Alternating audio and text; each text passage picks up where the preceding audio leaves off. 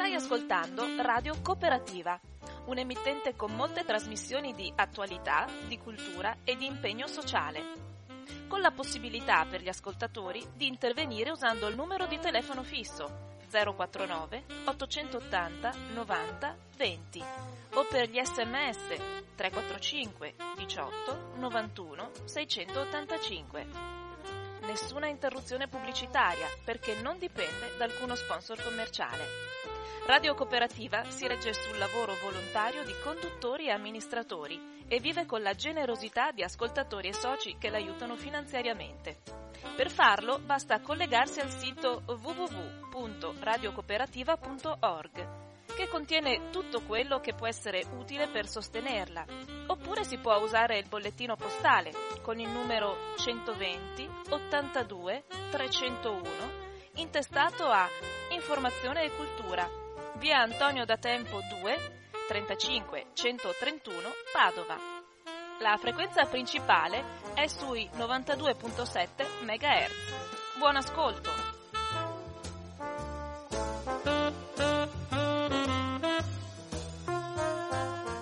Un cordiale buongiorno a tutte le persone sintonizzate su Radio Cooperativa. Oggi partiamo con una trasmissione che porta un titolo andare a scuola dalla terra, andare a scuola della terra. E con noi c'è Gianni Tamino che conosciamo ormai da sempre, sempre stato attivo e amico anche di Radio Cooperativa, oltre che in tutte le altre attività, sia a livello politico come a livello sociale. Ma eh, non, non, parliamo di Gianni Tamino quest'oggi. L'altra sera abbiamo fatto un incontro sui rifiuti, su, sulla produzione di rifiuti, sulla necessità di affrontare una realtà che è sempre più drammatica, con città che sono intasate e anche in qualche modo bloccate, a partire da Roma, ma anche altre città, e con la necessità di fare delle proposte nelle quali superare l'emergenza.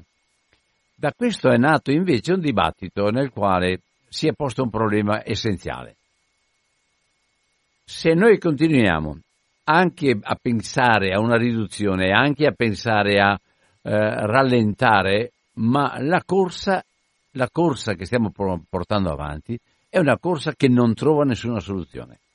Ma adesso Gianni Tamino la esprime molto meglio di me e cioè, insieme tentiamo di recuperare un'analisi, questo non a nome di partito, non a nome della propria posizione, ma un'analisi che tenta di vedere come, o perlomeno di sapere che, eh, a che punto ci troviamo in quello che stiamo vivendo.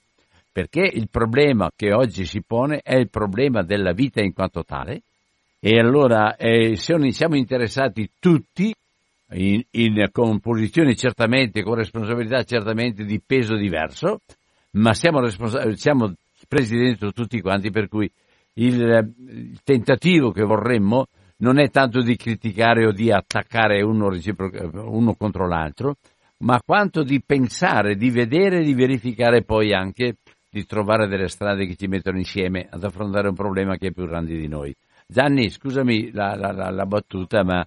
Va benissimo. Scusa, scusa la battuta, però credo che se non abbiamo questa, questa questa ottica e questa modalità di affrontare ognuno, ci sarà ancora quello che nega il, certo. cambiamento climatico, ci sarà quello che dice che bisogna fare i, i, i termovalorizzatori cosiddetti termovalorizzatori. Sì, c'è, c'è, qualcuno che... dirà ma facciamo porta a porta, cioè no, non ne andiamo fuori. Allora, eh, io partirei da, un, da una considerazione. Eh, una delle, dal, dall'obiezione che mi viene fatta quando parlo di rifiuti ed è praticamente questa, ma da qualche parte dovremmo pur metterli. Certo. Eh, questo è il ragionamento, che ha un suo, eh, una sua logica ovviamente. Il problema è che se parto da dove metterli, do per scontato che i rifiuti li produrrò sempre. sempre. Non solo, ma se io incentivo, come si fa adesso, la combustione dei rifiuti, oppure la trasformazione dei rifiuti, quelli eh, della frazione organica, in biogas e do degli incentivi per bruciare o i rifiuti tal quali o trasformati in eh, combustibili in CSS, un combustibile ottenuto dai rifiuti secondario, sì, ma sempre da bruciare, oppure produco biogas e lo brucio, la logica è sempre la stessa. Do degli incentivi per fare una cosa sbagliata. Allora, il problema è che porsi solo la domanda dove li metto o come li trasformo è sbagliata in partenza. E noi dobbiamo evitare di dare, come fa ancora adesso la normativa sui rifiuti, incentivi per scelte sbagliate. Parto da una considerazione, perché eh, giustamente è stato detto impariamo dalla terra, impariamo dalla natura, impariamo da quello che fa, eh, quello che succede a livello naturale sul nostro pianeta. E allora domandiamoci, la vita da quanto tempo esiste su questo pianeta? Beh, eh, la risposta è una cifra eh, temporale incredibile, quasi 4 miliardi di anni. Per noi è, inco- è impensabile, 4 miliardi non siamo in grado di immaginarli come anni. Ma limitiamoci a qualcosa di più semplice allora. Da quanto esiste la vita come la conosciamo oggi con i suoi equilibri, le sue complessità? Almeno 2 miliardi di anni. L'uomo da quanto esiste? Come ominide 3-4 milioni di anni. Come Homo sapiens qualche centinaio di migliaia di anni. Scusami, uomo? Come, come ominide? Come ominide 3-4 milioni di anni. Come Homo sapiens 300-400, massimo 300 mila anni. E, e, e, e, la trasformazione realizzata dal, dall'uomo moderno, chiamiamolo così, sulla natura è iniziata con l'agricoltura 10.000 anni fa. Eh, questo lo dico perché noi siamo gli ultimi arrivati. Scusami, allora la, cosa dicevi dell'agricoltura? L'agricoltura inizia 10.000 anni fa praticamente l'uomo incomincia a trasformare il pianeta solo negli ultimi 10.000 anni. E questo è importante da capire perché 10.000 anni è una frazione infinitesima rispetto a 4 miliardi di anni. Cioè, e anche rispetto ai 2 miliardi da quando si è creata una economia della natura. Questo lo dico per far capire che noi siamo gli ultimi arrivati su questo pianeta e pretendiamo di dare noi nuove regole a un sistema che funziona da tantissimo tempo. Quali sono le regole fondamentali perché gli equilibri naturali, perché eh, l'insieme degli organismi possano continuare a vivere e come hanno fatto a vivere fino adesso, o se volete, in altre parole, come mai tutte le attività naturali, tutta l'economia della natura, come spesso si chiama, non ha esaurito le risorse. Come mai in questi due miliardi di anni la natura non ha prodotto né rifiuti né inquinamento? Perché questo è il nodo. Cioè noi, arrivati per ultimi, negli ultimi poche migliaia di anni, abbiamo creato un disastro che per miliardi o centinaia di milioni di anni in natura non sono avvenuti. Non perché non ci siano state catastrofi, non perché non ci siano stati cambiamenti climatici, ma la base del, delle le regole di fondo, di base della natura erano sempre rimaste le stesse, e cioè che tutta l'energia che si trova in tutti gli organismi viventi, quando parlo di energia, ricordiamoci che noi l'energia la prendiamo dal cibo, così tutti gli animali. Ma le piante da dove prendono l'energia? La prendono dal sole. In realtà, siccome le piante alimentano gli erbivori e gli erbivori alimentano i carnivori, in ultima analisi tutti gli organismi viventi utilizzano l'energia solare trasformata dalle piante in energia chimica. Se questo non avvenisse, dovremmo immaginare organismi che utilizzano dell'energia interna al pianeta Terra. Ma non è così, la stragrande maggioranza della vita sulla Terra è garantita dal Sole, perché attraverso la fotosintesi delle piante inizia il processo di produzione di tutte le molecole che contengono al loro interno l'energia necessaria per tutte le attività metaboliche sia degli organismi, piante che si producono da soli le molecole, sia per erbivori e carnivori che sfrutteranno le molecole mangiando qualcosa di diverso da loro. Ora, questa energia del Sole, attraverso la fotosintesi, realizza un processo lineare, e cioè prende CO2, una molecola presente nell'aria, sappiamo bene, quella che tra l'altro determina anche l'effetto serra, e acqua, vapore acqueo, e trasforma queste molecole in zuccheri. Il sottoprodotto di questa attività, che è la fotosintesi, è l'ossigeno.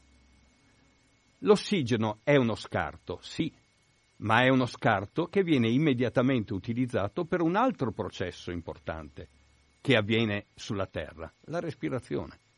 E la respirazione è uguale, identica alla fotosintesi, solo di segno opposto, di senso, se volete, opposto.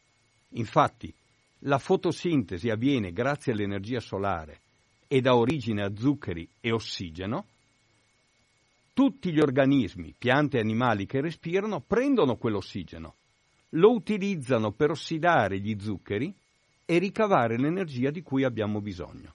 Cioè l'energia solare immagazzinata negli zuccheri viene utilizzata quando serve ossidando questi zuccheri grazie all'ossigeno. E cosa succede se ossido gli zuccheri con l'ossigeno? Si produce di nuovo acqua e anidride carbonica. È un ciclo cioè l'economia della natura funziona in modo ciclico, unendo tra loro processi di segno opposto, ma attraverso un gran numero di diversi organismi. La stessa cosa avviene per altri materiali, per esempio l'azoto o il fosforo che le piante prendono dal suolo, lo trasformano in nuove molecole tipo proteine, acidi nucleici, che diventeranno cibo ancora una volta per erbivori e per carnivori, ma piante, animali, erbivori e carnivori eliminano, scartano quello che non usano più. Urine, feci, foglie che cadono. Tutto questo materiale organico viene trasformato a livello di terreno da organismi e soprattutto microorganismi in modo da ritornare ad essere quell'humus che le, attraverso le radici le piante assorbono. È un ciclo c'è l'insieme degli organismi viventi del pianeta, realizzando tra loro catene alimentari, favoriscono il ciclo della materia che è alimentato, in ultima analisi, dall'energia solare. Cioè, grazie all'energia solare, io ho un continuo riutilizzo, riciclo della materia senza mai esaurire le risorse e senza mai produrre né inquinamento né rifiuti. Questa è la base che ha permesso a questa economia naturale di funzionare per miliardi di anni. L'uomo ha utilizzato a suo, eh, per scopi propri questo processo nell'agricoltura, mantenendola ciclica, perché in agricoltura si coltivano piante, si allevano animali, ma mantenendo questo ciclo.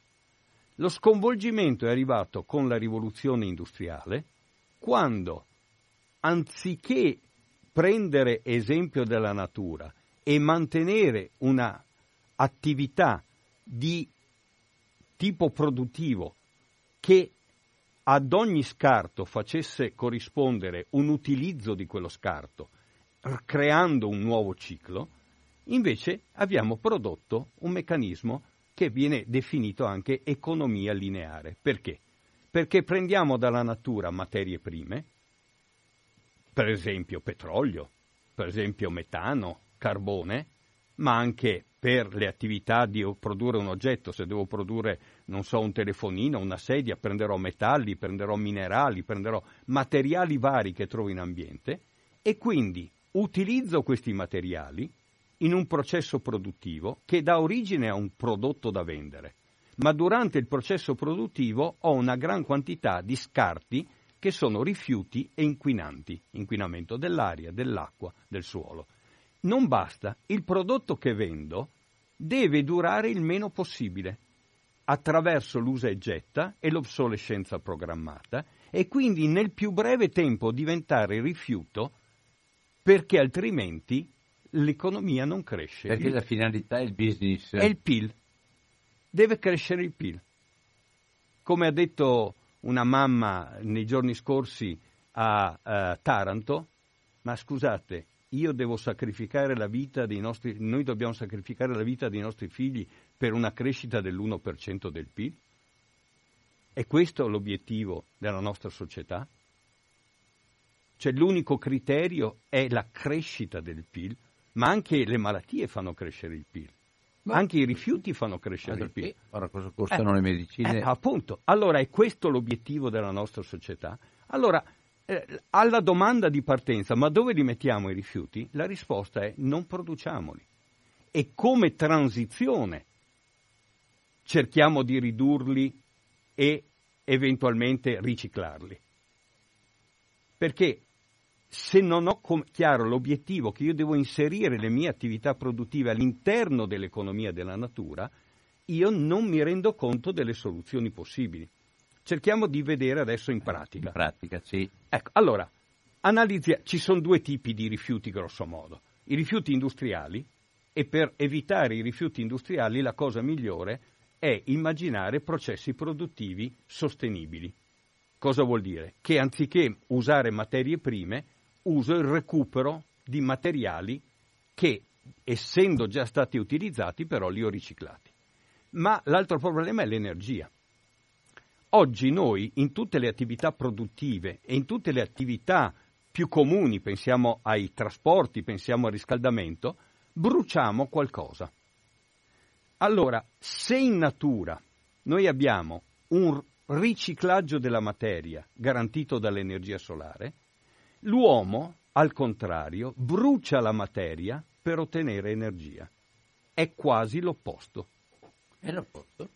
E cosa succede? Che se io brucio la materia non posso più riciclarla, perché la combustione della materia mi dà ceneri, polveri, inquinanti e sostanze chimiche che sono migliaia di sostanze chimiche diverse, che diventano gas, vapori irrecuperabili non posso più rimetterli insieme, non ne ho la capacità.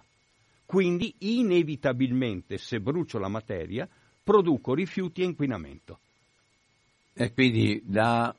Questo per, i, quindi, per la parte e industriale. Quindi, e quindi vista la mole la quantità di rifiuti che non sono stati in qualche modo eh, trattati, riciclati, eh, adoperati, eccetera, eh, eh, si ricorre, si fa la proposta di andare ai agli inceneritori, inceneritori. oppure ad altri sistemi. Ma allora, chiariamo come posso evitare questi eh, rifiuti. Questa, cioè, allora, prima cosa, operativamente. operativamente. ci sono due tipi di rifiuti, rifiuti industriali che, e rifiuti urbani, quelli che produciamo noi a casa. Per i rifiuti industriali devo immaginare un'economia circolare. Cosa vuol dire? Che ogni prodotto che metterò in vendita, compresi anche quelli agricoli, deve essere pensato, primo, perché l'energia non sia da combustione, ma quindi sia energia elettrica ottenuta dal sole, sia energia elettrica ottenuta dal vento, dall'acqua, da quello che volete, forme diverse di energia, ma non per combustione. Quindi ottenere l'energia necessaria incamerandola, per esempio incamerandola sotto forma di idrogeno quando non ho altri sistemi, o eh, le batterie, che sarebbe meglio superarle, ma comunque incamerare l'energia non bruciando, evitando le combustioni e evitando quindi di avere processi produttivi che producono rifiuti irrecuperabili. Questo a livello industriale. Quindi creare un'economia circolare che richiede un progetto della, dell'oggetto da vendere che sia coerente con questa visione e che quindi non va a impattare sull'ambiente. Poi noi abbiamo oggi i rifiuti urbani, che sono la so- conseguenza soprattutto della società dei consumi. Faccio un esempio, immaginiamo gran parte dei rifiuti cosa sono? Sono imballaggi. La gente va al supermercato, compra un prodotto, ma quasi sempre il peso o perlomeno il volume del prodotto è uguale al peso de- o al volume dell'imballaggio. Qualche volta l'imballaggio è anche più del prodotto. Allora, già qui viene fuori un discorso. Noi potremmo drasticamente ridurre i rifiuti solidi urbani eliminando l'imballaggio. Questo è possibilissimo, sia perché chi ha la mia età, quando eravamo bambini, andavamo a comprare al negozio senza imballaggi. Si prendeva con una, con una sessola, un contenitore direttamente la farina, la pasta, eccetera, e si pesava e si metteva sul, o sul contenitore che si portava da casa, la sporta, il sacco, il sacchetto di carta, quello che volete, oppure veniva messo su della carta che poi veniva riutilizzata recuperata. Ma oggi, in una maniera più moderna, si possono usare dei dispenser, cioè ci sono dei contenitori dove io o giro un rubinetto o premo un bottone elettrico e mi esce il liquido, mi esce la farina, mi esce la pasta, mi esce, mi esce qualunque cosa io voglia, perché in un contenitore posso fare in modo di far uscire solo quello che mi serve, senza gli imballaggi e porto a casa e compro solo ciò che verrà consumato. In questo modo drasticamente riduco. Ma molti di voi avranno visto, per esempio, quando eh, c'erano i distributori del latte. Uno portava la sua bottiglia e prendeva il latte. Beh, ovviamente le grandi aziende hanno fatto di tutto per farli chiudere, ma ancora adesso alcuni comuni hanno eh, il distributore dell'acqua frizzante fornita direttamente dal sindaco o a prezzo simbolico o gratuito. Anche lì vado con il mio contenitore, la mia bottiglia e lo prendo.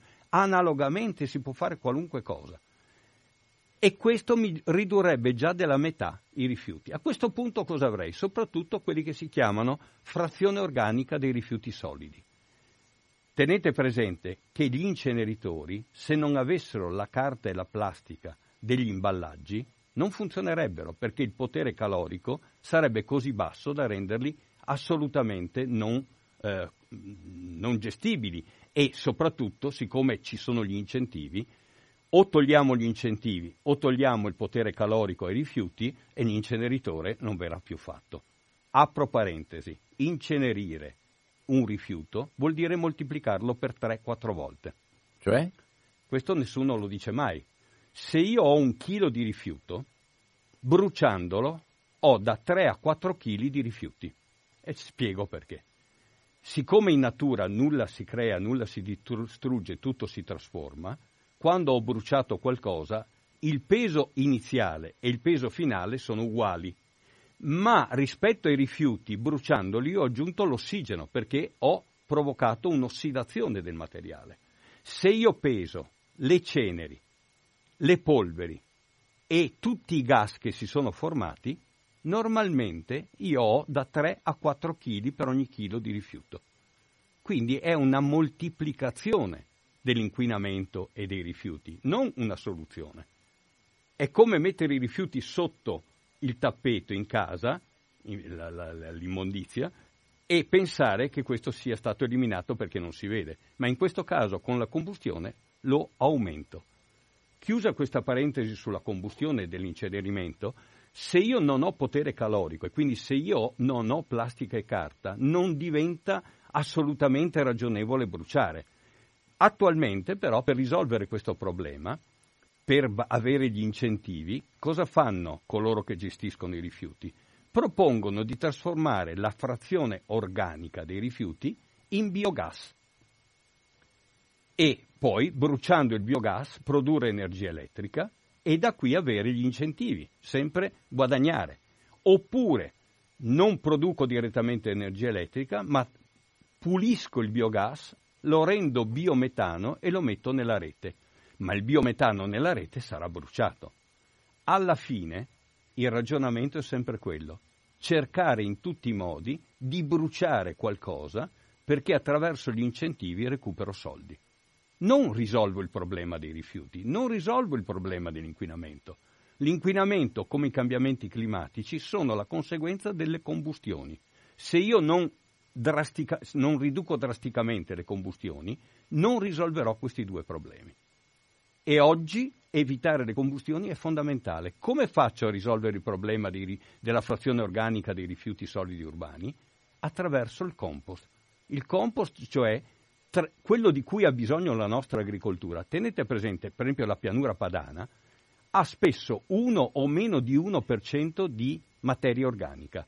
Un terreno è in grado di produrre un cibo terreno che rischia di perdere la fertilità? Che non è fertile perché ha bisogno di fertilizzanti chimici di sintesi infatti. verso un'aridità. E, e, quindi è in desertificazione. Se a questo aggiungo i, i, i cambiamenti climatici si capisce dove stiamo andando. Allora se io invece dalla frazione organica pulita ottenuta veramente da raccolti differenziate fatte bene senza plastica senza inquinanti una frazione organica trasformata per via aerobica, cioè in presenza di ossigeno, mi dà compost. Se la trasformo per via anaerobica per produrre il biogas, cioè in assenza di ossigeno, ottengo un po' di biogas, ma il 90% diventa l'equivalente dei liquami zootecnici, perché la digestione anaerobica è quella che avviene nell'intestino di tutti gli animali, uomo compreso. E come tutti sapete, dall'intestino cosa esce?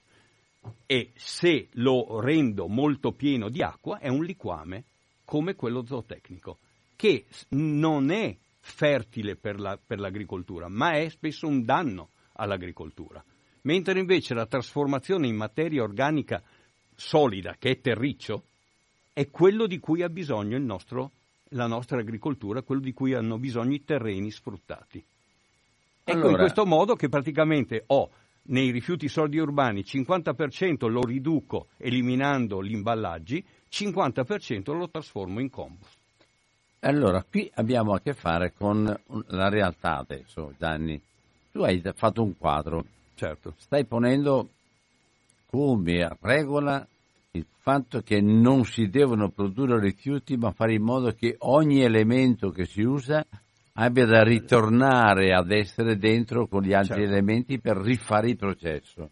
Seguendo i cicli naturali, come quello dell'azoto, del fosforo, del carbonio, eccetera. Ecco, allora, per fare questo, secondo te, quale strada dobbiamo intraprendere? Perché qui abbiamo uh, disponibilità per le persone che capiscono. Uh, molte persone poi dicono fanno i furbetti e certo. non si adattano, eccetera ma c'è disponibilità perché bisogna arrivare a, co- a conclusioni diverse da quelle che stiamo facendo. Però io sto vedendo come di fatto il polo centrale dell'attività umana, con tutto rispetto, anche facendo scelte ecologiche, anche facendo tutte le differenziate che vuoi, ma di fatto il centro rimane l'economia. Certo. Il centro rimangono i soldi. Cioè tutte le buone pratiche che noi possiamo realizzare, che sono fondamentali, però sono eh, poca cosa se a queste non seguono azioni di politiche generali che vanno nella direzione che ho detto.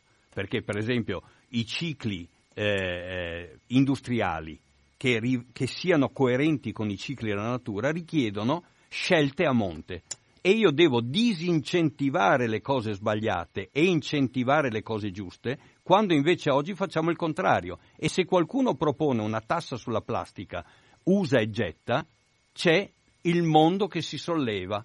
Se qualcuno propone di dire che a Taranto forse dovremmo ragionare in modo diverso e vedere di quali quantità di acciaio abbiamo bisogno veramente, allora si solleva il mondo perché se no perdiamo l'1% del PIL.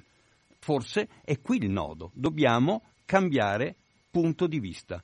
Non è il PIL, non è la crescita produttiva l'obiettivo, ma è come garantire a tutta la collettività umana cibo e prodotti necessari a sufficienza, rispettando gli equilibri della natura, rispettando il fatto che noi viviamo all'interno degli ecosistemi, non viviamo fuori dalla natura e se distruggiamo gli ecosistemi, se distruggiamo la natura, distruggiamo noi stessi, come sta avvenendo. 9 milioni di morti l'anno da inquinamento e milioni di morti in prospettiva per cambiamenti climatici.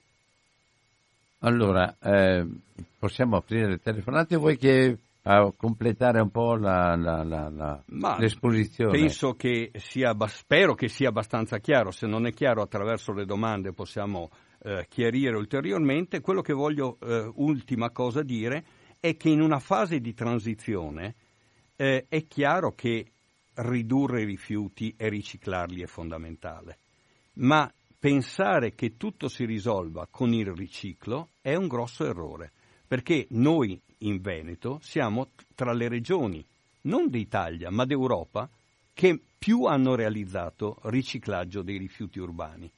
Ma se poi non abbiamo filiere di recupero, perché non ci sono incentivi a recuperare questi materiali nei cicli produttivi, dove vanno questi materiali? Una volta andavano in Cina, adesso la Cina ha detto teneteveli e quindi vanno a finire di nuovo negli inceneritori e nelle discariche. Allora ecco l'importanza che ai buoni o, comportamenti. O c'è tutto il processo.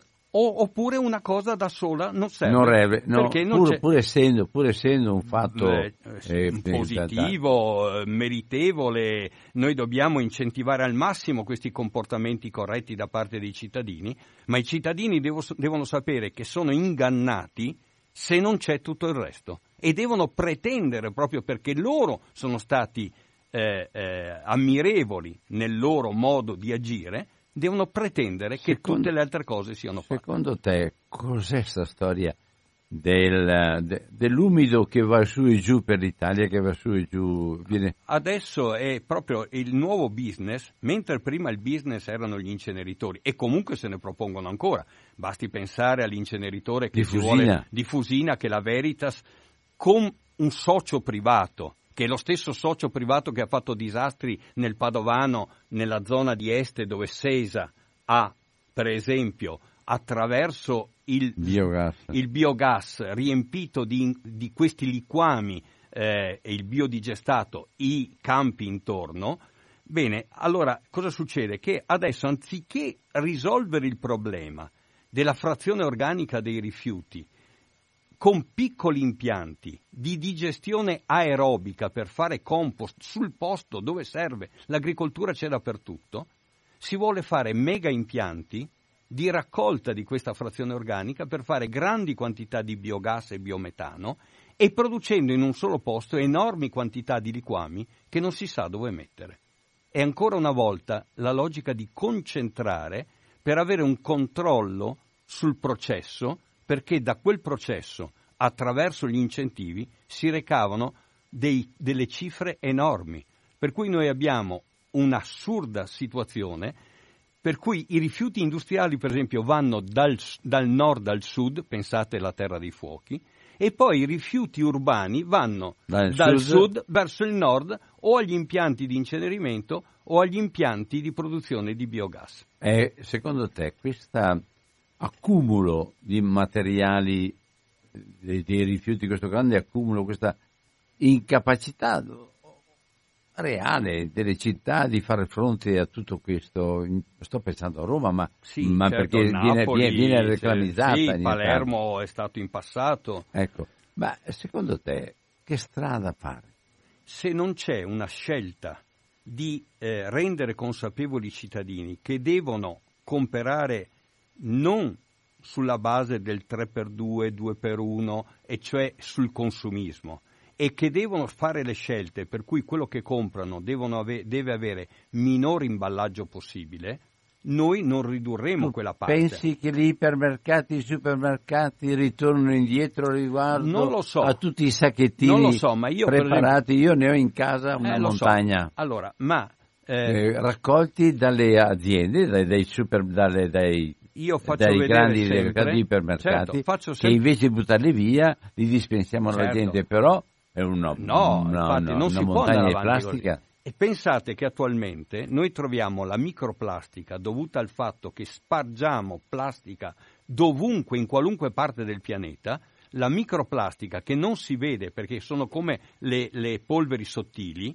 la microplastica è presente in tutto il cibo che mangiamo. Quindi noi mangiamo microplastica in tutti gli animali. In tutti gli animali, quindi nel pesce nel, nel, che si pesca nell'acqua, ma nel cibo che produciamo. Quindi noi respiriamo micropolveri e mangiamo microplastiche. E questo qui pensiamo che ci possa far bene? Come lo risolviamo? Non tanto producendo plastiche eh, eh, come vengono dette biodegradabili. Ecco, questo è importante. Eh, perché qua. la plastica biodegradabile è ancora una volta un inganno, perché sì è meglio perché in parte si degrada, perché riduco l'impatto, ma una quota della plastica biodegradabile rimane e le microplastiche sono fatte anche da, da, da, dalle plastiche biodegradabili e alcuni eh, legami sono tali da creare poi anche quelli dei problemi, anche perché nell'ambiente subiscono ulteriori trasformazioni. Quindi il vero problema è ritornare a ragionare in termini di acquisto di quello che mi serve senza il, eh, l'imballaggio. Questo mette in discussione l'attuale società, perché se l'attuale società sono gli ipermercati e poi i grandi distributori tipo Amazon, che ti porta a casa l'oggetto con tutti gli imballaggi, per cui qualunque cosa io prendo via internet mi arriva un imballaggio enorme e un oggetto, se io accetto questa logica qua non ne vengo fuori. Dobbiamo ritornare il più possibile all'acquisto di prossimità, il più possibile avere la, possib- la, possibilità di comprare le cose anche che venivano fatte una volta dagli artigiani o a livello agricolo che sono fatti dagli agricoltori vicino a noi, senza imballaggi. I supermercati, se vogliono, possono mettere i dispenser. Se io mettessi una tassa reale sulla plastica usa e getta, se mettessi un, un incentivo sulla vendita senza imballaggi, state pur certi che tutti i supermercati si doterebbero di dispenser, perché è una questione di incentivi e disincentivi, convenienza o non convenienza. I dispenser, io li faccio sempre vedere quando parlo di queste cose, le foto, di dispenser che ci sono in Italia, negli Stati Uniti, in Francia, in Belgio, perché in realtà i supermercati che vogliono l'hanno già adottato questo sistema. È un problema però di solito di supermercati un po' di nicchia, ma lo possono fare, quindi vuol dire che tutti lo possono fare. Se io incentivo una cosa e disincentivo quella sbagliata, probabilmente conviene a tutti. Ma secondo te perché questo continuare? Io sto vedendo come ci sono dei passaggi molto grandi fra le ditte alimentari ci sono vendite colossali. Sì, di, è di, la di concentrazione. Eh, la, la, la, ma perché si continua a costruire capannoni per la, distribuzione delle, delle, delle, dell'alimentare? Ma non solo dell'alimentare, di tutto, perché la logica moderna è quella di avere capannoni, ma mh, mm, teniamo presente che una parte delle merci sono immagazzinate in viaggio. Ditte come Amazon hanno enormi magazzini ma una quota di quello che hanno è, è nel, viaggio, è nel, camion, nel camion, che camion, corrono. Camion frigo. Ecco, nel camion frigo c'è il cibo, ma anche nel camion perché Amazon vende tutto, dal libro a, al, al, al, al eh, telefono, al, al, computer, tutto quello che volete, al televisore. Su Amazon potete comprare tutto. Peccato che vi arriva a casa una quantità enorme di imballo che dopo dove metterete? Metterete nella gestione dei rifiuti. Ma questo lo paghiamo tutti, cioè il danno provocato dai, dai rifiuti è un danno che va su tutti noi, ma soprattutto sulle generazioni future, che pagheranno il prezzo di un ambiente peggiorato, inquinato, cambiamenti climatici. Ma la, la, la, cosa che più mi preoccupa da quello che tu hai detto è che gli organismi nostri che sono stati abituati dalla, da quello che la natura ci ha offerto sia come eh, ortaggi, come quello che viene come, chiamato un come, servizio gratuito come vegetali, come vegetali, come frutta, altre certo. cose, ma anche come carne, eccetera, certo, carne buona, eccetera. Adesso è tanto, tutto, tutto gira tutto il mondo, è tutto mescolato. Certo. La prima cosa. Ma quello che è peggio è che geneticamente le cose ci saranno trasformate. Ah, se, se le cose sono come dici tu, che tutto quello che noi abbiamo prodotto che non è stato assorbito e che non è stato riciclato, allora, nel senso di rimesso nel, dentro. Noi stiamo vedendo cambiamenti significativi anche genetici dovuti per esempio ai pesticidi. Eh, leggevo dovuti... l'ultimo ieri mattina sul, sul Corriere del Veneto i FAS, I FAS certo. che diventano, diventano, veramente quelli che vanno a toccare i meccanismi della, della, della, allora, dell'esistenza e della vita che allora, parte. I FAS, come molti pesticidi, come le diossine prodotte dagli inceneritori e da tutte le combustioni, sono interferenti endocrini. Cosa vuol dire interferente endocrino? Vuol dire che è in grado di interferire con le comunicazioni che avvengono all'interno dell'organismo. Ogni organismo si regola grazie a segnali chimici, ormonali o simili, che regolano tutte le nostre attività. Pro... Questi interferenti vanno a impedire, in certi casi, al segnale di arrivare, oppure vanno sui recettori di questo segnale dando un segnale sbagliato. Questo, per esempio, vuol dire che le bambine possono avere una pubertà precoce, avere le prime mestruazioni prima dei 10 anni e alcuni maschi essere femminilizzati. E questo non è proprio il massimo per il futuro dell'umanità. Ma questo sta già avvenendo in maniera massiccia tra i pesci, sta avvenendo in maniera massiccia tra tutti gli organismi viventi per effetto di queste sostanze. Eh, prima si parlava della, del fuoco e di tutto quello che viene eh, la combustione. Ma eh, l'umanità ha sempre bruciato legna, sempre vissuta bruciando le, le, cose che avevano. Come mai adesso è diventato così pericoloso? Allora, Mentre allora si è sempre Pensavamo allora, di fare la festa dell'Epifania certo, certo. con, con la ecco, grande... Oggi se noi faremo come Terra... si vorrà fare di nuovo il, la festa dell'Epifania, il brusare la veccia oppure il pane e vin, dipende da come lo si chiama, creeremo, come l'anno scorso, una concentrazione di polveri sottili di 8-10 volte il massimo ammissibile. Perché una volta non succedeva niente? Allora va fatto un calcolo di questo tipo quando, soltanto quando io ero bambino eravamo molto meno della metà di oggi come popolazione mondiale. E cento anni fa eravamo eh, da poco eh, sul, intorno al miliardo, diciamo. Questa popolazione non aveva nessuna delle più importanti attività di combustione, che sono le attività dovute alle automobili, agli aerei, grandi, alle grandi aziende che hanno moltiplicato le combustioni per migliaia di volte. Fate un calcolo, se io brucio in casa della legna per riscaldarmi, in un anno quanta ne brucerò?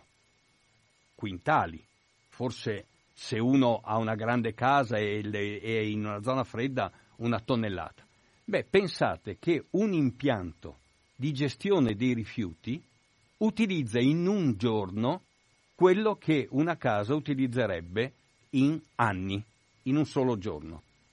E qui la differenza. Sulla enorme quantità di combustioni, pensate alle automobili. Una volta, cento anni fa, praticamente l'automobile quasi non esisteva eh, e eh, c'era qualche treno che andava a vapore, ma moltiplicate per i mezzi di trasporto di oggi e avete un'idea di quante combustioni in più ci sono. C'era un'altra osservazione che, per cui sono stato attento, ma uh, tutti gli animali, tutti uh, producono biogas, sì, metano, certo. anche noi, anche, anche noi, eh, sì. tutte le bestie. Ecco, tutte il le... problema eh, è... Anche qui abbiamo problemi di numeri qua. Eh certo, anche qui, per esempio, allora, eh, il più grande numero di animali non sono quelli selvatici, ma sono quelli allevati. Diamo solo l'esempio dei bovini. Nel mondo si allevano un miliardo e mezzo di bovini. I bovini rispetto agli uomini, a parità di cibo, di peso, producono più, bio, più biogas. Certo. Diciamo. Ma cosa vuol dire un miliardo e mezzo di bovini? Calcolando che pesano 10 volte un essere umano, sono equivalenti a 15 miliardi di esseri umani. Noi quindi abbiamo un allevamento che produce almeno 3-4 volte il biogas, diciamo il metano, che producono gli esseri umani che oggi sono 7 miliardi e qualche tempo fa erano 2-3 miliardi. E l'obiettivo è di produrre sempre di più, ma questo miliardo e mezzo ha bisogno di enormi quantità di mangimi, per cui noi dobbiamo trasformare circa il 50% delle produzioni agricole in produzioni non per produrre cibo, ma per produrre mangimi. E siccome non basta il terreno, dobbiamo distruggere con l'incendio le foreste, come in Brasile, per fare soia e mais. E soia e mais si ottengono disboscando attraverso l'incendio che produce inquinamento ma il disboscato non assorbe più la CO2 che assorbivano i grandi alberi e quindi io avrò un effetto da una parte di inquinamento, dall'altra di aumento enorme dell'effetto serra. Allora, siete, siamo riusciti a seguire i vari ragionamenti perché mi pare che ogni ragionamento tira l'altro e quindi è così concentrato e così anche conseguenziale che qualcosa certamente ci scappa. Sarebbe molto bello adesso se andassimo ancora più in profondità e tentassimo di recuperare, ripeto, non per avere ragione e neanche per far mostra di qualche cosa, per vincere qualche cosa, ma semplicemente per capire dove sta il nodo e perché la terra deve diventare maestra se vogliamo vivere, perché la vita non l'abbiamo creata noi, non ce la siamo data noi. Eh, noi siamo entrati nella vita per ultimi e stiamo con le nostre mani a attivarci enormemente e quando vengono fatti i programmi per salvare l'economia e le altre cose, perché domani parleremo di Taranto, ma eh, salvare soltanto questo, probabilmente anche noi abbiamo degli obiettivi che, che fanno a pugni che fanno a pugni con la vita, certo. la vita nostra, la, oltre che la salute, la vita in quanto ecco, tale. Per far capire questo, volevo aggiungere una riflessione di padre Leonardo Boff sull'enciclica. Lui dice che l'enciclica parla di conversione ecologica e fa riferimento la... alla ecologia integrale. integrale. Cos'è l'ecologia integrale? dice Leonardo Boff. In realtà il principio, che è anche spiegato nell'enciclica, è quello che tutto è interconnesso, e tutto è connesso, tutto, tutto è si lega. È la relazione tra le cose che permette la ciclicità. La mancanza di relazioni è lineare ed è lì il disastro. Allora la conversione ecologica richiede un cambio di paradigma che poi non è altro che quelle cose che in maniera così vedi, vedi, anche la Terra è stata concepita semplicemente come l'oggetto del desiderio esatto, e, l'oggetto non... della trasformazione della produzione nostra esatto, senza... e crediamo di esserne i padroni. Esatto, questo è il danno, perché non vediamo le relazioni, le connessioni tra tutte le cose. E allora decidiamo quello che vogliamo per, per, le nostre egoisticamente, ma per creando, le nostre produzioni, ma segando il ramo su cui siamo seduti. Allora 049 880 90 20 Radio Cooperativa, non occorre che ripeta, abbiamo ascoltato fino a questo momento Gianni Tamino, credo che abbia tentato e che abbia anche esposto con molta eh, chiarezza, conseguenzialità, un pochino quali sono le cose nuove che dobbiamo imparare e su cui muoverci, perché altrimenti tutte le nostre buone volontà, tutti i nostri impegni rischiano di diventare anche questi separati gli uni dagli altri. Pronto? Sì, ciao, buongiorno a Gianni Tamino che ringrazio tantissimo. Eh, io sono uscita e ho perso un momentino la spiegazione di, della quadruplicazione dei rifiuti ah, sì, sì, con certo. la combustione e ritengo che sia un argomento anche da ripetere a scopo didattico perché certo. questa è una cosa che non va in testa tanta gente. Poi meravigliosa la, la spiegazione della ciclicità dovrebbe essere balzare agli occhi di tutti quanti, anche se non altro per il fatto che la Terra è rotonda, eh? Niente, niente esce da lì, tutto gira intorno. Va bene, grazie. E un'altra cosa, bisognerebbe anche che tornassimo fra le varie relazioni da studiare e anche quella fra noi uomini. Certo. Lascio stare l'economia, no, la finanziarizzazione è tutto. Lascio stare la politica legata a questa cosa qui, ma anche nel microcosmo. Santo cielo, dobbiamo imparare a non dividerci ostacolandoci su scemenze ce n'è lavoro per tutti quanti, ognuno si impegni secondo il proprio dono, ma senza star lì ad ostacolarci uno con l'altro, perché sono cose che succedono, purtroppo nei gruppi ci sono tanti galli e quella competizione fra tanti galli può far anche venire meno le forze. Eh, scusatemi, ma parto da un'esperienza locale, ma non è solo locale, si vede dappertutto. Grazie e buona giornata a tutti quanti.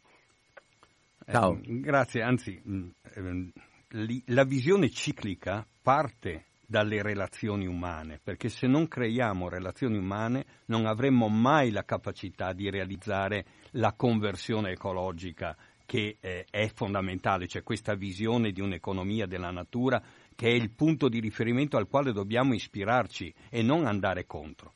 Per quanto riguarda la quadruplicazione dei rifiuti, la rispiego. Se io brucio una tonnellata di rifiuti o un chilo di rifiuti, ovviamente quel chilo o quella tonnellata rimangono perché in natura nulla si crea, nulla si distrugge, tutto si trasforma. Non posso, cioè, in nessun modo in natura eliminare il peso della, della cosa da cui parto. Dove va a finire quel chilo o quella tonnellata? La troverò in parte nelle ceneri, nelle polveri, nei gas, nei vapori, ma non basta. Per ottenere la combustione io devo unire al rifiuto l'ossigeno dell'aria. Quindi le molecole che si formano e che diventano vapori sono molecole che hanno, oltre al materiale di partenza bruciato, l'aggiunta dell'ossigeno. Ma non basta. Nell'aria c'è ossigeno e azoto.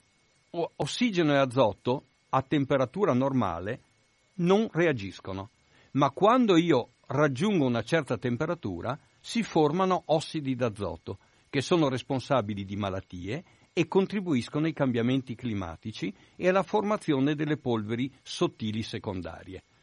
Se sommo tutti i gas e vapori, e si può pesare, perché qualche volta uno mi domanda, ma come fai a pesare un gas? Beh, se qualcuno ha una macchina a metano, saprà che quando va dal distributore compra chili di metano. Vuol dire che anche un gas come il metano lo posso pesare, se no non potrebbe mettere nel serbatoio quella quantità, ma in realtà tutti i gas, tutti i vapori sono pesabili. Se io peso gas, vapori, eh, polveri e ceneri, da ogni chilo di rifiuto ne ottengo 3 o 4. Questo è il punto. Spero di aver chiarito. Allora, sempre 049 880 9020. Eccoci qua, pronto? Ah, buongiorno, parla Marco di Mestre. Marco, buona saluto, giornata. Vi saluto entrambi e il dottor Tamino. Niente, eh, restando sul discorso dell'inquinamento, ovviamente eh, leggevo che i morti in Italia, parlo di inquinamento, sono dai 60 ai 70 mila all'anno per malattie tumori, malattie cardiorespiratorie e via dicendo. Diabete Detto- e altri. Sì. eh, sì, detto questo, la pianura padana per via dell'aria è una di quelle che è più esposta, diciamo, la più esposta rispetto alle altre. Ovviamente l'aria è un difetto che non è colorata, non si vede e quindi la gente non sa quanto importante sia per, per noi e per, eh, per la funzionalità del nostro organismo. Ma la classe dirigente, senza fare, perché è anni che ci trasciniamo queste cose, sottovaluta tutte queste cose ciò che riguarda l'inquinamento aria, acqua e via dicendo, vediamo i PAFs e quelle cose là. E, cioè, tende a nascondere perché ovviamente cambiare la produzione costa soldi, bisogna fare dei cambiamenti e come l'ILVA insomma eh, è meglio produrre ma non... Eh, cioè, vediamo che in Germania però le fabbriche magari funzionano vicino alle città e hanno anche de- delle, delle produzioni insomma meno inquinanti se non, non inquinanti. Eh, siamo sempre gli ultimi e poi ne pagheremo sempre le conseguenze, insomma questa è mia, eh, il mio pensiero. Volevo sapere lei cosa, cosa ne dice e vi saluto, buona giornata. Allora, mh, devo dire che in Germania non stanno meglio di noi, anzi, la Germania ex Germania Est, parliamo in questi giorni della caduta del muro, ha più inquinamento di noi. In realtà i due paesi che hanno il maggior numero di morti per inquinamento atmosferico sono Germania e Italia. Eh, è vero che la Germania sta- ha realizzato in alcuni casi un miglioramento per cui a parità di abitanti noi siamo messi peggio, ma soprattutto, come veniva detto da Marco, per effetto della pianura padana. La pianura padana è il luogo dove c'è il maggior numero di abitanti, dove ci sono le maggiori attività industriali, maggiori arterie di traffico, tutti fattori di inquinamento. Il risultato è che questo inquinamento rimane lì a causa delle Alpi da una parte e dell'Appennino dall'altra e quindi ogni giorno, se non piove o non c'è un vento di bora, l'inquinamento del giorno prima si somma a quello del giorno dopo e così via. E non serve a niente una domenica ecologica senza auto, perché tutto l'inquinamento dei giorni prima rimane e il lunedì ritornerà ad accumularsi nuovo inquinamento. Questo è il dramma della pianura padana.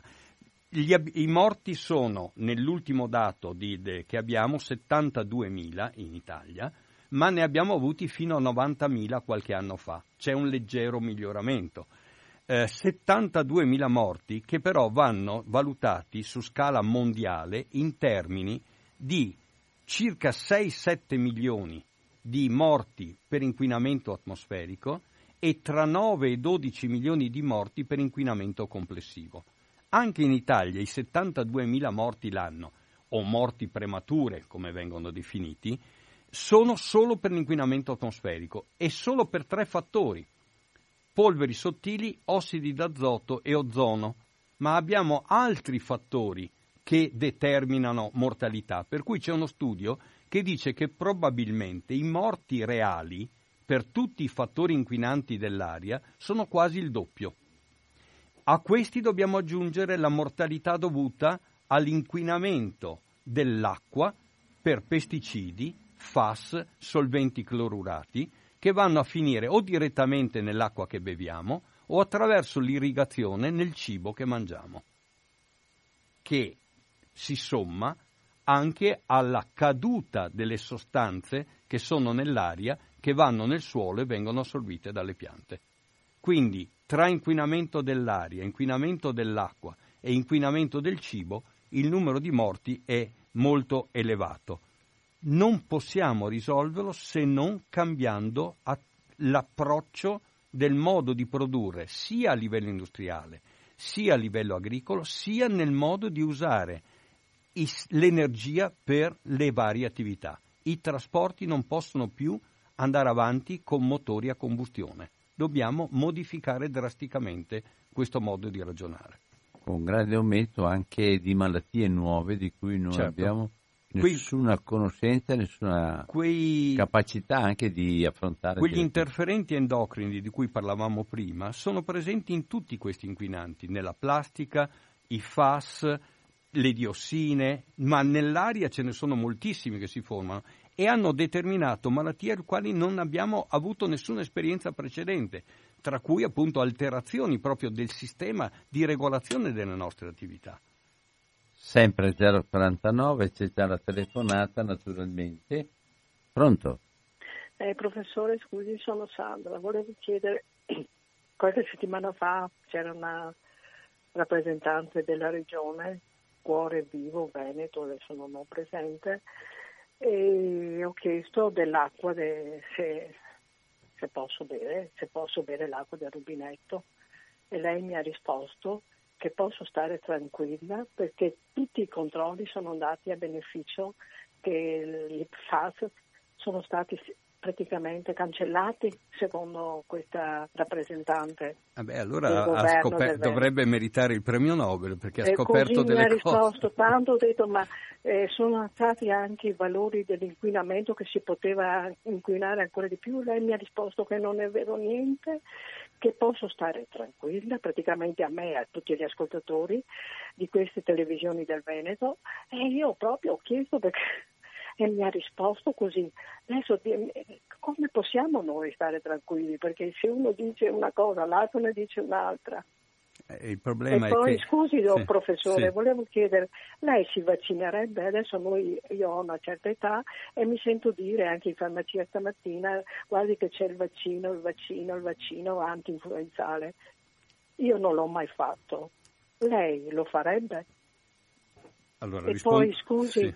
E poi un'altra cosa, Eh, io ormai se vado al supermercato la carne me la trovo preparata in questa scatoletta di plastica sempre, queste fettine che, che prendo di pollo lì, le trovo sempre nella, nella, scatola di plastica. Devo andare dal macellaio almeno, almeno trovo eh, qualcosina di utile posso fare.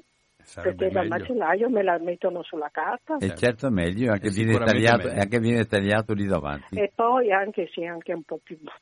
Comunque, e poi volevo che questa pubblicità che ho notato in queste ultime settimane sulle brioche, mai visto tanta pubblicità sulle brioche, quelle diciamo quella roba lì che è stata un po' tassa- volere per tassare un po' di più lo trovo giusto perché non ne, non ne prendo mai di quelle cose lì, però ho notato che chi ha i soldi può fare una pubblicità in modo che la gente dica ma va là che non si vede niente che fa mai, prendiamo e io non le ho mai prese, devo riconoscerlo su questo, le brioche, tutta quella roba lì.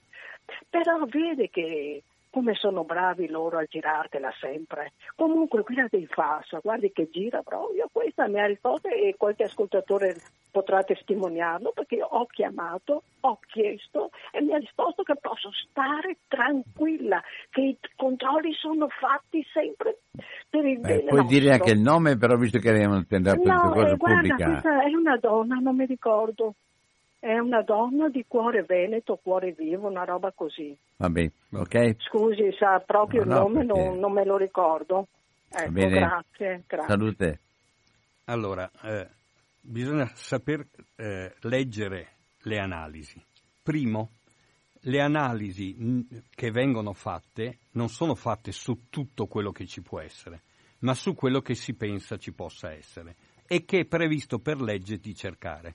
I FAS, i veneti, li hanno bevuti per decenni perché nessuno li ha mai cercati, non perché non c'erano. Il fatto che non li cerco non vuol dire che non, Non ci ci sono. sono. E ripet- ripeto, i FAS sono prodotti, erano prodotti prima dalla Rimara e poi dalla Miteni dalla fine degli anni 60. Il primo inquinamento si è avuto a Sovizzo e Creazzo, trovati nel, eh, nel, nei pozzi artesiani che eh, venivano usati per bere nel 77. Quindi parliamo di, da allora sapevamo che c'era questo problema. Nessuno ha più cercato niente, se non di nascosto. È venuto fuori tutto a partire dal 2004-2005, quando si è scoperto che nel sangue, nel corpo di prima dei lavoratori e poi di molta gente c'erano, ma soprattutto perché negli Stati Uniti, alla DuPont, era stata fatta una denuncia con una class action per cui la DuPont ha dovuto risarcire per un- una cifra credo che sia miliardaria tutta la popolazione esposta. Se non veniva fuori questo, nessuno avrebbe cercato e noi avremmo continuato a bere come prima.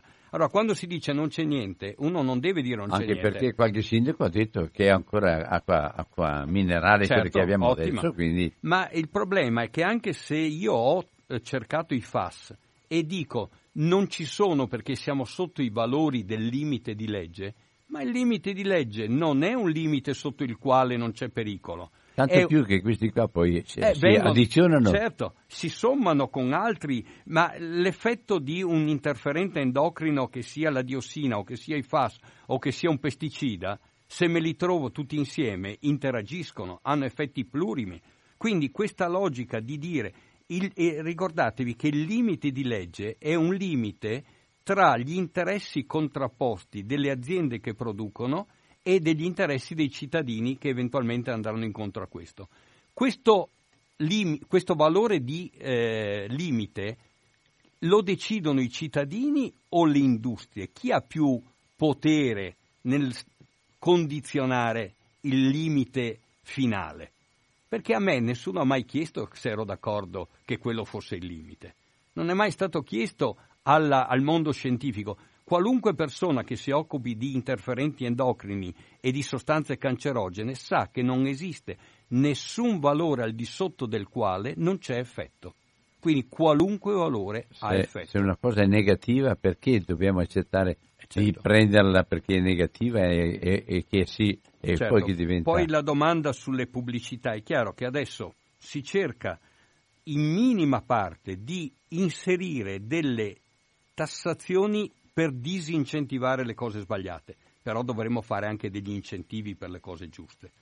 Due cose sono sicuramente sbagliate, plastiche, soprattutto usa e getta, e l'enorme consumo consumistico, non di necessità, di, ma- di prodotti ricchi di zucchero.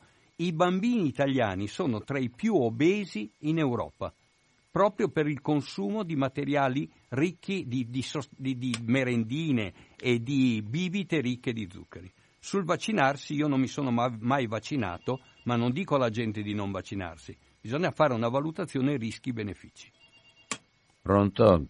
Sì, buongiorno, sono Andrea da Treviso. Andrea, buona giornata. Io sono molto, e eh, saluto anche Sorte, io sono molto pratico, tema di inquinamento e di... E questo per dire cosa? Se nella mia modesta quotidianità io faccio di tutto per riciclare e faccio il, il, il, proprio cerco di inquinare, diciamo così, il meno possibile, perché ovviamente vado a Miracolo a lavorare in auto, quindi inquino, ma non posso fare altrimenti.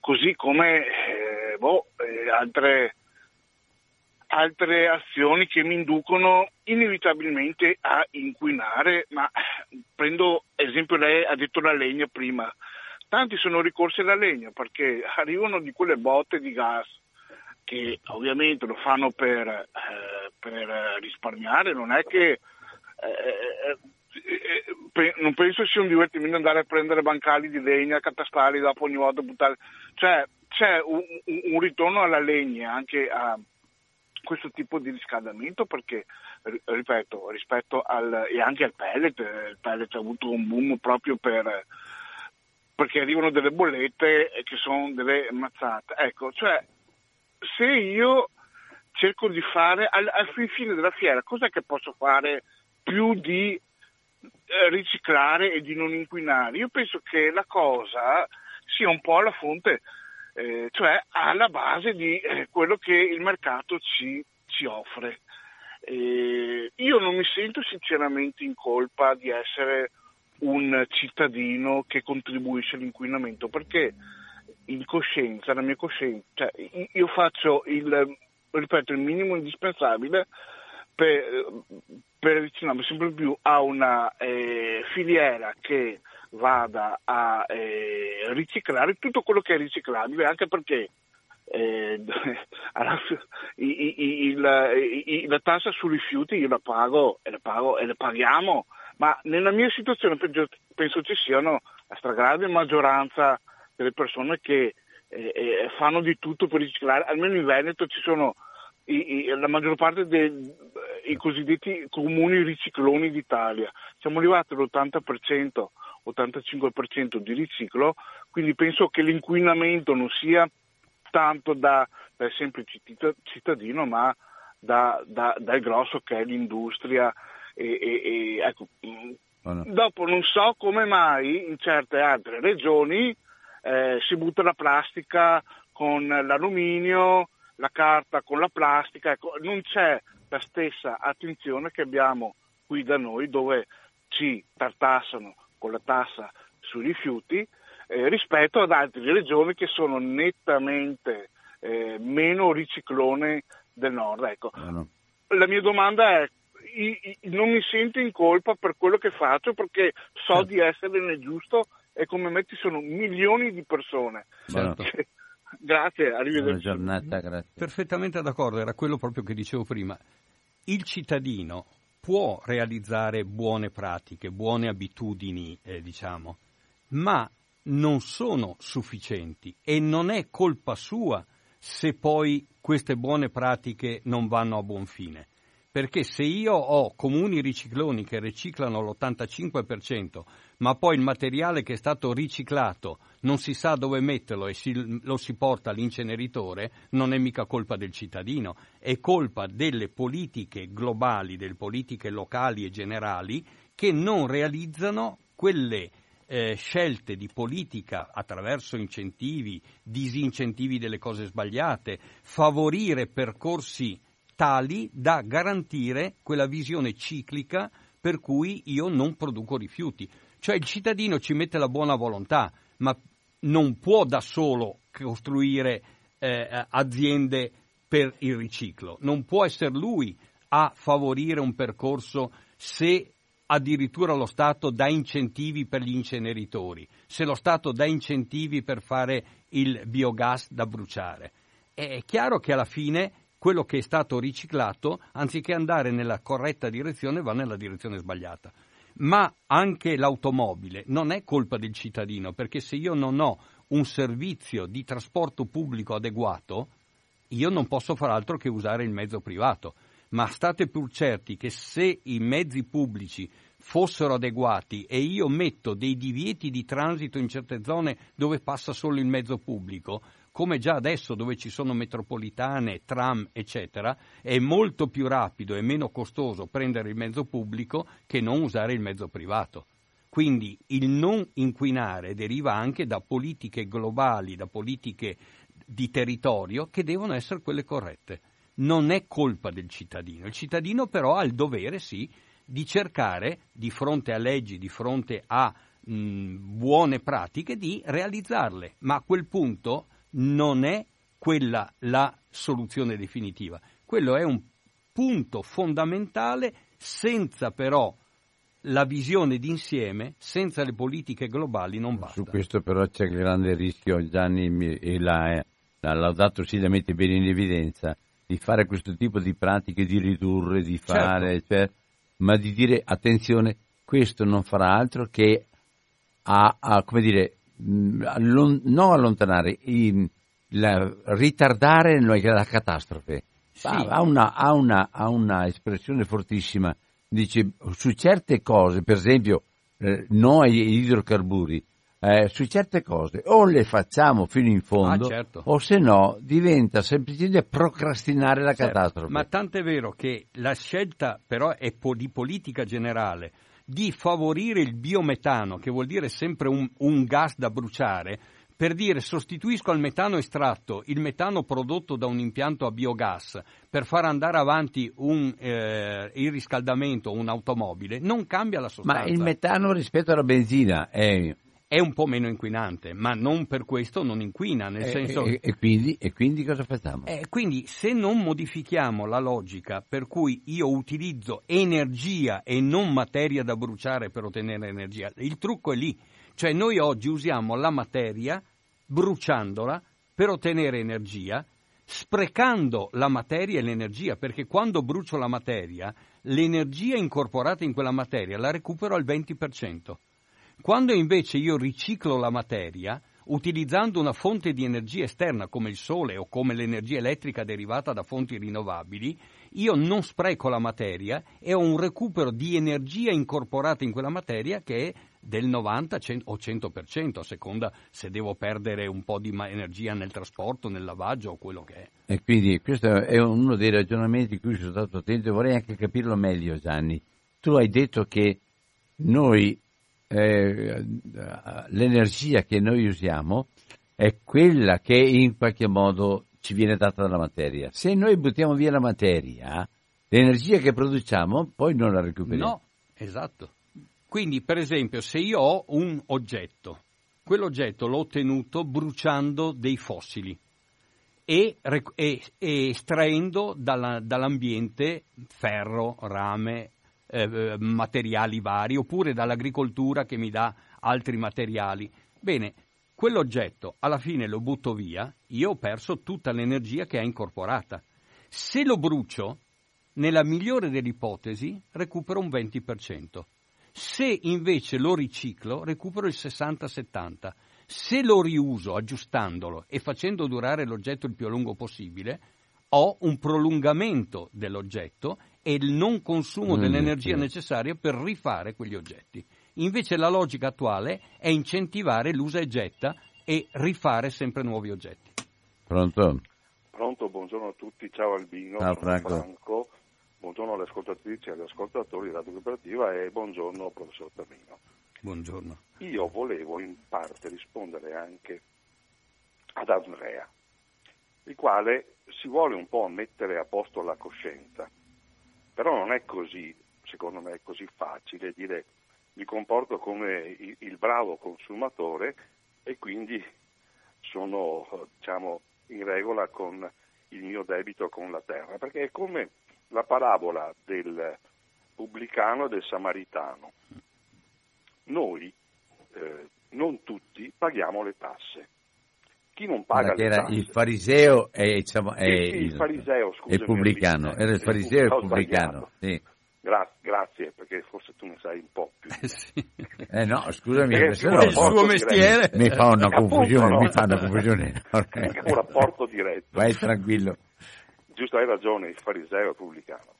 Non tutti paghiamo le tasse e eh, così attenersi semplicemente a un comportamento di massa non ci esime dall'avere una colpa par- parziale anche se non inquiniamo come eh, i grandi co- consumatori, produttori, consumatori di energia fossile. Per esempio, chi ha una certa età adesso per esempio facesse un investimento sul solare o sulle pompe di calore non guadagnerà mai i soldi che spende, perché il guadagno potrebbe esserci tra 20 anni, dopo 20 anni dell'investimento fatto. Però nel frattempo non ha idea delle tonnellate di anidride carbonica che potrebbe immettere nell'aria. Un normale impianto di produzione di un paio di kilowatt, anche meno, all'anno, di kilowattora all'anno, quindi circa 2000-3000 kilowattora all'anno, che è l'equivalente del consumo nostro dell'energia elettrica 3 di uno kW normale- di, di picco, sì. Prego? Circa 3 kW di Circa, picco. appunto, sto facendo 2-3 Sì, sì. kilowatt, no? Sì. Non abbiamo idea di quante tonnellate di CO2 non butta nell'aria. E lo stesso modo, però, lo, lo si può fare questo ragionamento e, e questo comportamento è chi non paga le tasse è colpevole di non permettere a tutti di usufruire del debito del- della, della pubblica eh, assistenza e incide sulla non partecipazione alle spese sanitarie. Non fare degli, degli investimenti, dei comportamenti, non avere comportamenti virtuali, per esempio sugli investimenti di eh, energia solare o di altra forma di energia, di non usare energia fossile, di avere una partecipazione che potrebbe essere considerata in perdita dal punto di vista economico. L'investimento fatto adesso, come dicevo prima, su un- una piccola produzione di fotovoltaico non ci darà guadagno, assolutamente. Non produrrà un benessere e un beneficio economico, però non butterà nell'aria tonnellate di CO2. È come pagare le tasse o non pagare le tasse e godere del servizio sanitario nazionale. Non buttare CO2 nell'atmosfera potrebbe permettere ai nipoti, ai bambini che nasceranno di non ammalarsi. Secondo me questa è l'ottica con cui dobbiamo vedere le cose. Eh. Anche se facciamo qualcosa per adesso, non ne avremo un beneficio immediato, però il futuro sarà migliore per chi verrà. Grazie. Ah, io sono perfettamente d'accordo. Aggiungo che non si può pretendere servizi pubblici come quello sanitario, ma anche i trasporti pubblici che sono fondamentali per ridurre l'inquinamento, se non si è in regola con, con se stessi.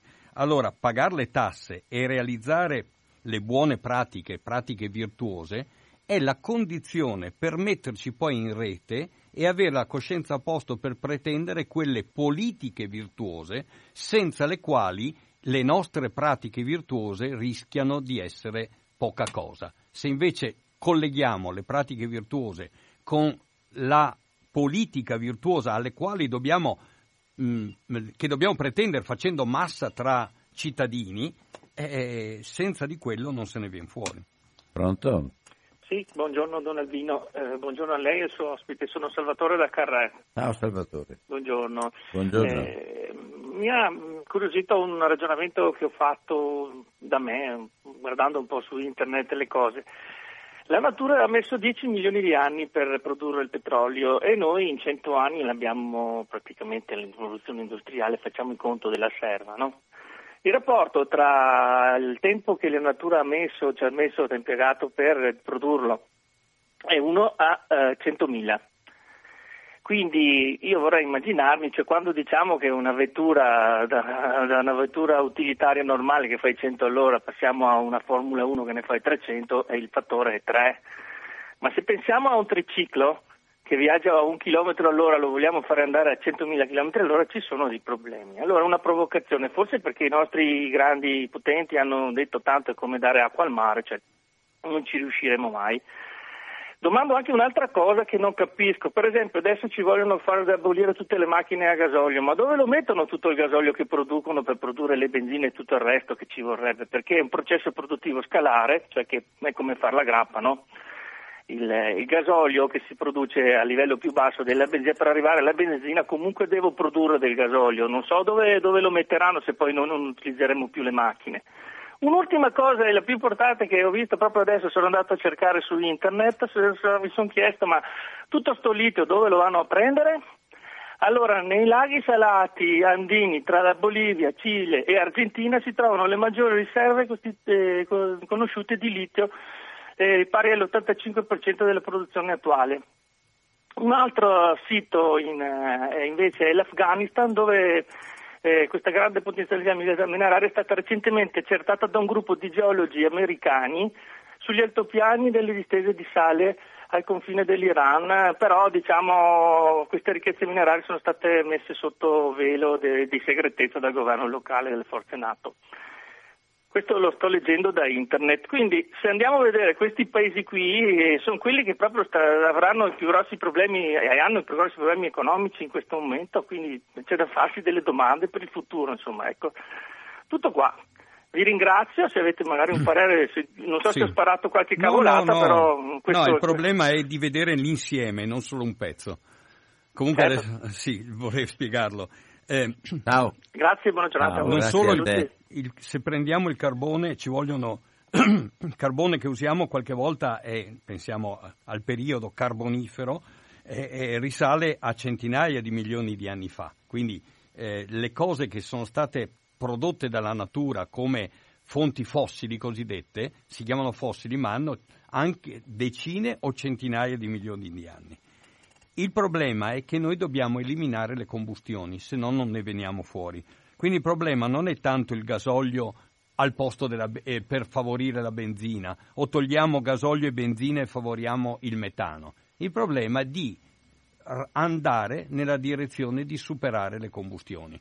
Cioè non dobbiamo avere mezzi di trasporto a combustione, ma mezzi di trasporto con motori elettrici. Allora si dice, ma i motori elettrici richiedono le batterie che richiedono il litio non è obbligatorio, questa è la transizione attuale, ma sia le, mm, la Toyota, la BMW, eccetera, stanno valutando molto più ragionevolmente di avere macchine elettriche a idrogeno, cioè l'idrogeno non lo brucio, ma l'idrogeno viene trasformato in celle a combustibile, come vengono chiamate, in acqua liberando energia elettrica. Allora, se io recupero dall'energia solare e dalle fonti rinnovabili energia elettrica per i consumi elettrici di tutti i giorni e quella che produco in più la uso per trasformare l'acqua in idrogeno e ossigeno, quando riutilizzo l'idrogeno riproduco acqua e recupero l'energia elettrica che deriva da questo processo. Cosa vuol dire? Faccio quello che avviene in natura. Il rapporto che c'è tra fotosintesi e respirazione è analogo, cioè con la fotosintesi catturo l'energia solare e riesco a trasferire, adesso è un po' complicato, ele- elettroni in modo tale da avere molecole ricche di energia, ossidando con quell'ossigeno che si libera da questa trasformazione che è la fotosintesi, queste molecole ri- restituisco acqua e anidride carbonica all'ambiente e recupero l'energia. Così analogamente io posso con l'energia elettrica delle celle eh, delle, de, del normali eh, fotovoltaico ottenere energia elettrica per produrre idrogeno dall'acqua.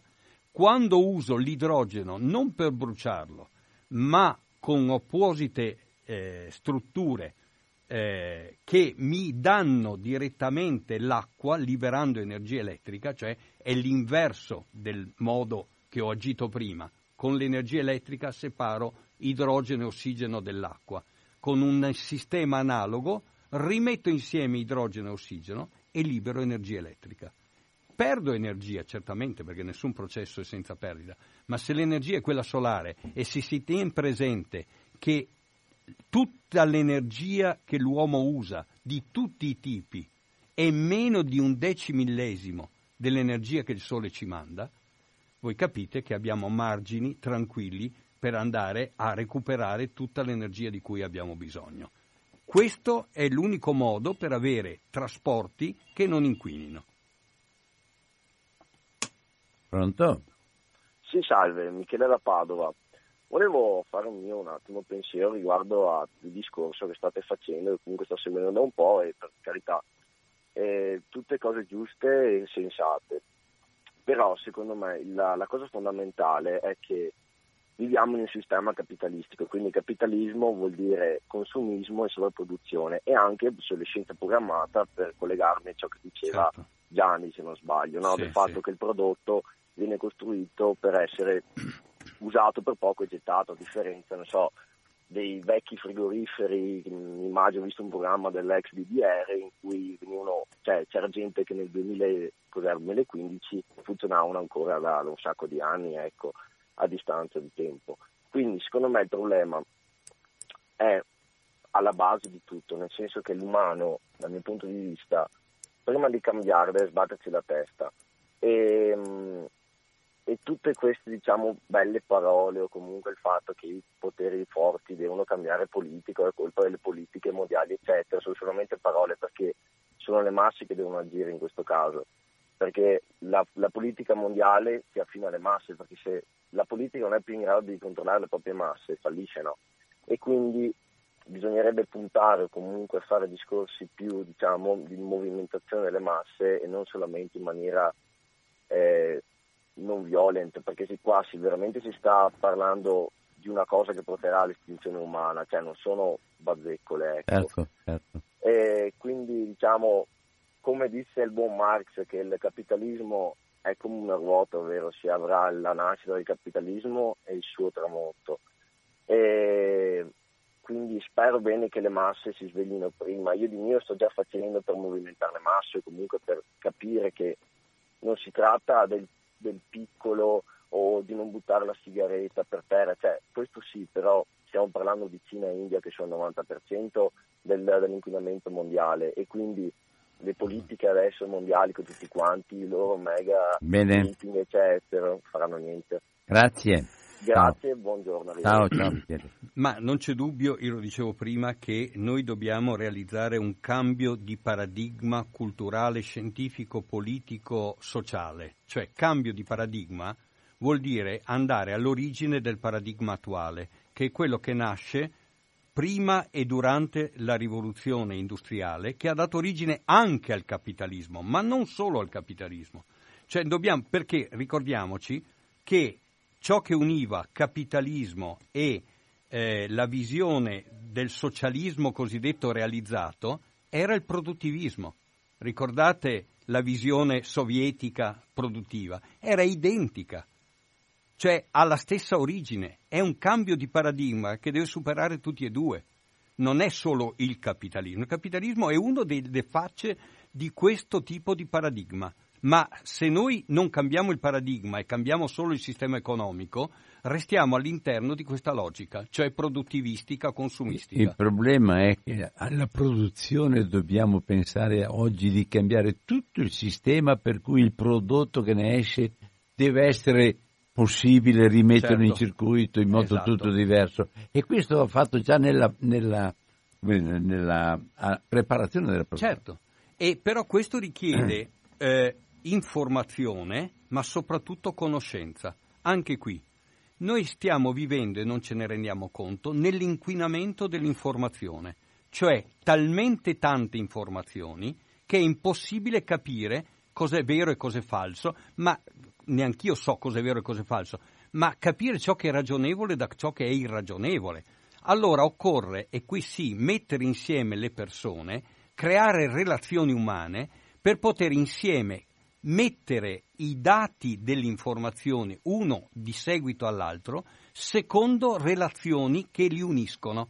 Cioè, in un mare di informazioni confuse, se io non trovo la capacità criti- non ho il senso critico, non ho la capacità di mettere insieme i dati per trarne delle conclusioni ragionevoli, quell'informazione non serve a niente. Questo non lo si può fare individualmente o su internet, bisogna farlo collettivamente. Chi fa buone pratiche, chi incomincia a creare relazioni umane in questa direzione, ha poi la capacità di creare più che le masse, la massa critica in grado di modificare le cose. Anche perché i manovratori delle masse, Michele, i matro- mano- manovratori delle masse, pur con le buone intenzioni, eh, alla fine andiamo, andiamo, a guardare i risultati, dobbiamo essere, guardare anche Noi abbiamo bisogno di, la storia che abbiamo certo, avuto. Abbiamo bisogno di persone che abbiano capacità critica e capacità di vedere nella relazione con gli altri, nella solidarietà con gli altri, la capacità di trasformare la realtà intorno a noi. Vabbè, eh, eh, il processo quindi, è proprio perché si tratta di un processo, riguarda anche a livello individuale, personale, tutti noi, certo. Perché altrimenti continuiamo, hai ragione, a fare tante belle parole, ma la realtà è una realtà che ci, ci sconfessa e allora su questo eh, ancora rimane tutto aperto. Ringrazio Gianni Tamino, ringrazio tutti voi. Eh, vorrei sperare che questo sia anche un contributo importante per tutti noi altri, in modo da uh, recuperare anche attività, pro, proposte, ma anche movimento, sono d'accordo, ma movimento cosciente, mov- movimento di persone che, so, che sanno quello per cui stanno e, impegnandosi. responsabili eh, di quello che fanno. Grazie, eh, buona, buona giornata a tutti quanti e a risentirci. Ciao. Ciao a tutti.